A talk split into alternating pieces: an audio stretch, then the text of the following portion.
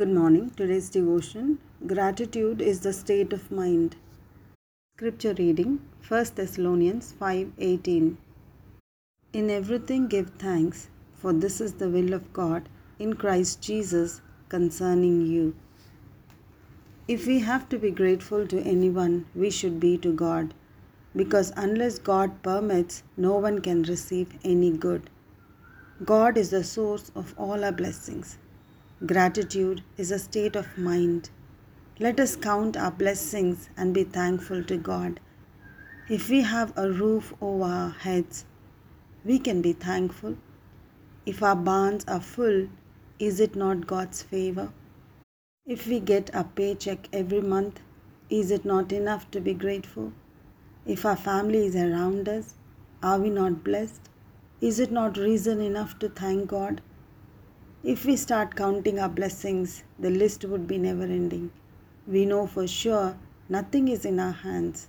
Unless God permits, we cannot be blessed.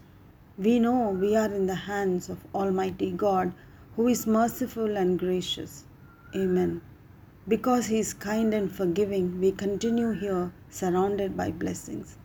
It's time to say thank you. As I'm writing this, my heart goes out for all those who lost a family member or a friend to the virus.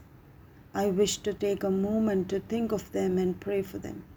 Children orphaned of both the parents, women who lost their life partner, all those who lost their elders or children. Our hearts are heavy when we think of them. Let us pray for the families.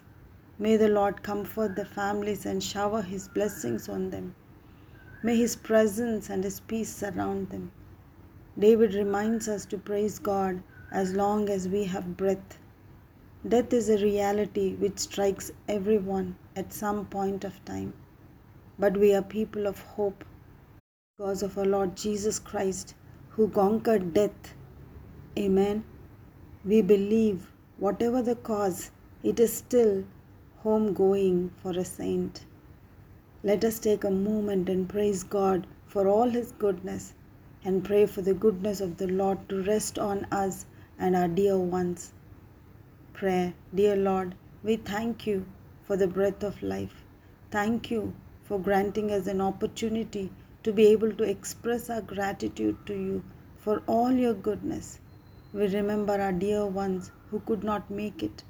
Thank you for their life and testimony and we uplift the families mourning the loss. We pray for your comfort, dear Lord. Help us to set our mind on gratitude.